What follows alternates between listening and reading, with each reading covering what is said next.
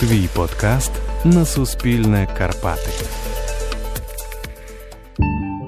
Ми зустрілися з Марлою у день її народження, який вона вирішила провести за впорядковуванням кладовища. Тут, з її слів, вона відчуває себе на своєму місці. Сьогодні з командою прибирають нове єврейське кладовище.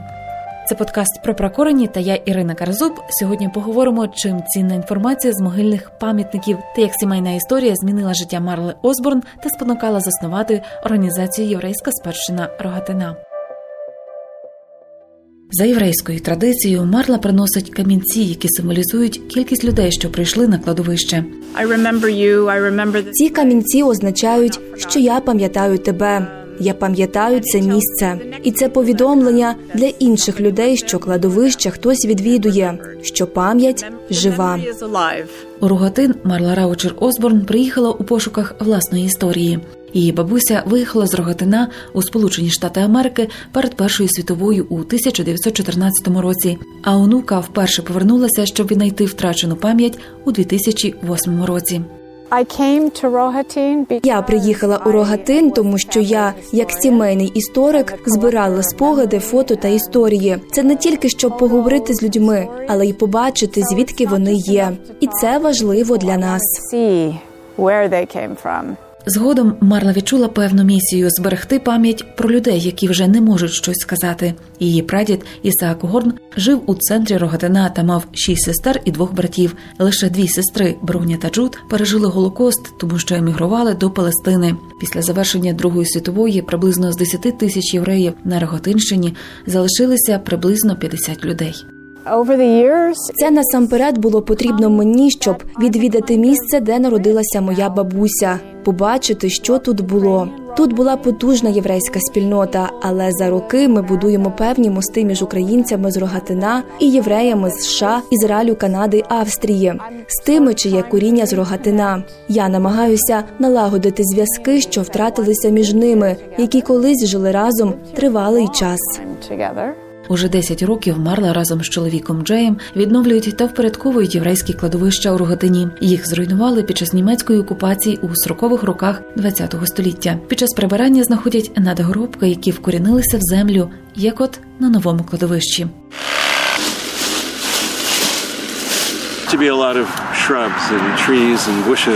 Тут було багато чагарників, дерев на цвинтарі.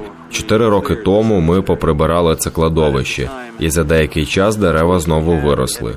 Залишилися пеньки, і під час цієї поїздки ми викорчовуємо їх. Коли ми живемо у Львові, часто їздимо сюди. Це майже як наш дім. Це звучить дивно, але ми вважаємо, що це добре, бо це місце виглядає охайно, і люди за кордоном пам'ятають, яке це важливе місце для єврейської громади, для тих, хто тут живе. Також у команді організації Єврейська спадщина Рогатина, яку створило подружжя, є місцевий житель Василь Юзишин. Він допомагає налагоджувати стосунки з містянами та облагороджувати цвинтарі. Тому і почуваюся, як щось докладаю до цієї історії, до збереження цієї історії про це місце, піклування про цього місця. На старий цвинтар часто люди приносять залишки надгробків, які колись використовували для будівництва доріг чи будинків. Жорно зробили з могильної плити, а один надгробок слугував для заїзду в будинок. Багато поколінь євреїв поховані тут. Кладовищу приблизно 400 років. Ви можете побачити на плитах багато дерев, квітів і рослин. Часто дерева зламані. Це означає, що людина померла дуже молодою. Орнаменти на могильних плитах це підказки для дослідників, каже Марла Осборн. Під час роботи на цвинтарях зустрічаються зображення тварин, левів, риб, птахів. Вони символізували померлого або чимось були споріднені, адже за єврейським законом людей не можна було зображати на надгробках. Одним із символів на мацевах є менора, що з давньоєврейської перекладається як світильник. Ще кажуть семисвічник. На цвинтарі таке зображення вказує на могилу жінки. Запалювання свічок на шабат це спосіб вшанувати і посилити домашній спокій. Під час традиційного святкування жінка запалює свічки, махає руками над ними, вкриває очі та вимовляє благословення. А от зображення рук, що благословляють, свідчить про приналежність до певної групи. Часто символи на надгробках мають певне значення. Ми не завжди їх розуміємо, але ось цей простий. Єврейська спільнота була поділена на декілька груп через певні релігійні погляди. Руки на надгробку символізують благословення священника. Коли равен благословляє, кладе свої руки. Ці руки на плиті символізують не равена, а групу коенів, яких вважають нащадками Аарона та Моїсея. Якщо вони належали до цієї групи, то хотіли, щоб це зображення було на мацеві. Ось приклади, як можна трактувати різні зображення на могильних плитах. Вовки стосуються імен у мові ідиш, волф або велфал та імен у євриті зееф, зів. Ведмеді асоціюються з ім'ям дов, олені, з іменами цві та гірш. Птахи з жіночими іменами фейгель, ціпора. Вони також вживалися для позначення благодійності чи певної дії. Також інколи зображувалася риба. Вона могла бути пов'язаною з ім'ям фішел або ж означати смерть через утоплення. Серед знахідок є одна важлива зображений ріг, який пов'язаний з родинним прізвищем Марле Горн. З німецької перекладається як ріг.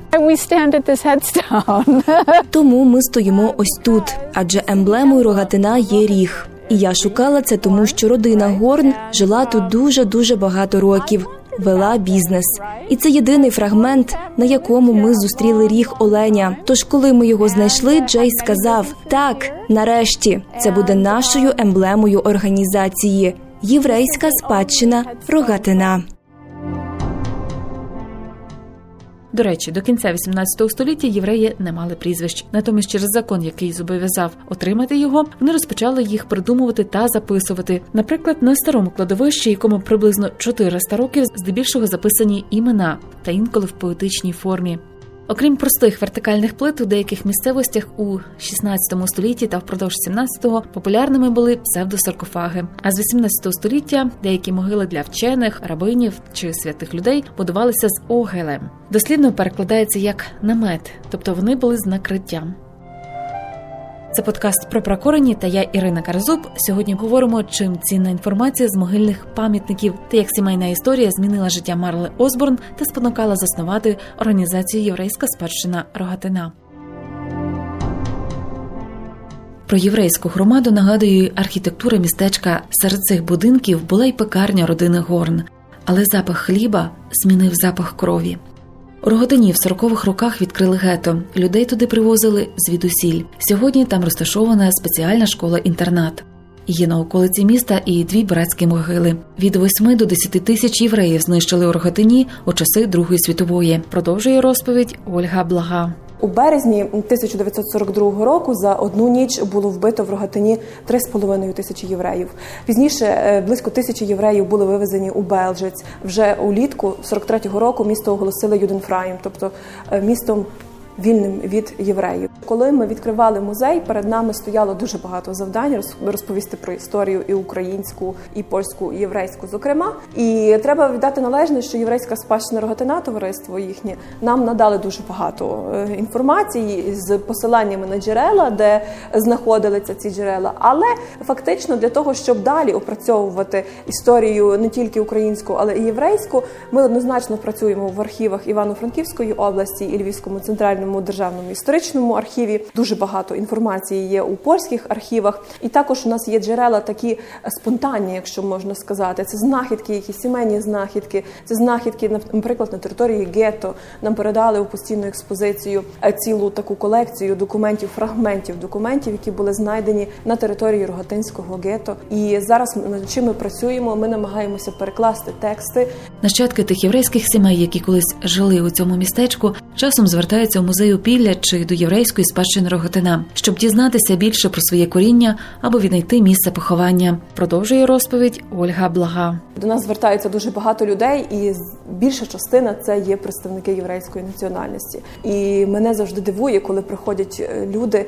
Е, ці люди приходять і вони е, знають практично все про свій рід. Вони знають там до 10-15 коліна, і вони настільки проінформовані, і вони шукають кожну кожну таку іскорку, де тільки можна це все до купочки скласти. Однозначно, це люди зберігають свою історію і шукають її далі. І я вам скажу, що це не, не приїжджають місцеві євреї, це приїжджають люди, які живуть у Сполучених Штатах Америки, в Ізраїлі, в Канаді, в Франції. Тобто, це е, різні континенти, і вони приїжджають сюди, аби шукати своє коріння. Так, нам нам вдавалося допомогти, але знаєте, знову повертаюся до громадської організації, цієї керівником якої є пані Марла, тому що вони в своїй роботі акумулювали дуже багато зв'язків і дуже багато зв'язків не тільки там, десь в архівах, де можна знайти якісь інформацію, але й між собою. Вони дуже такі е, комунікують між собою в самій громаді, і їм дуже легко знайти ці всі. Ниточки і зв'язати їх докупи. Тому найчастіше ми буваємо зараз на даний момент такими посередниками в поєднанні історії минулого і сучасності. Часто до нас приїжджають е, з інших континентів, і ми їх просто е, знайомимо з Марлою, і вони вже разом тоді вже працюють для того, аби знайти істину в своїх пошуках. Для вшанування тих людей, які поховані на єврейських цвинтарях, подружжя Осборн планує створити меморіал у формі зірки Давида. У цьому році це був останній епізод подкасту про пракорені, і говорили у ньому про пам'ять, яку береже подружжя Осборн. А це була Ірина Кризуб, озвучка перекладу Юрій Присяжнюк та Каріна Борисевич. А ви підписуйтесь на нас і пам'ятайте, що спогади роблять нас такими, якими ми є сьогодні.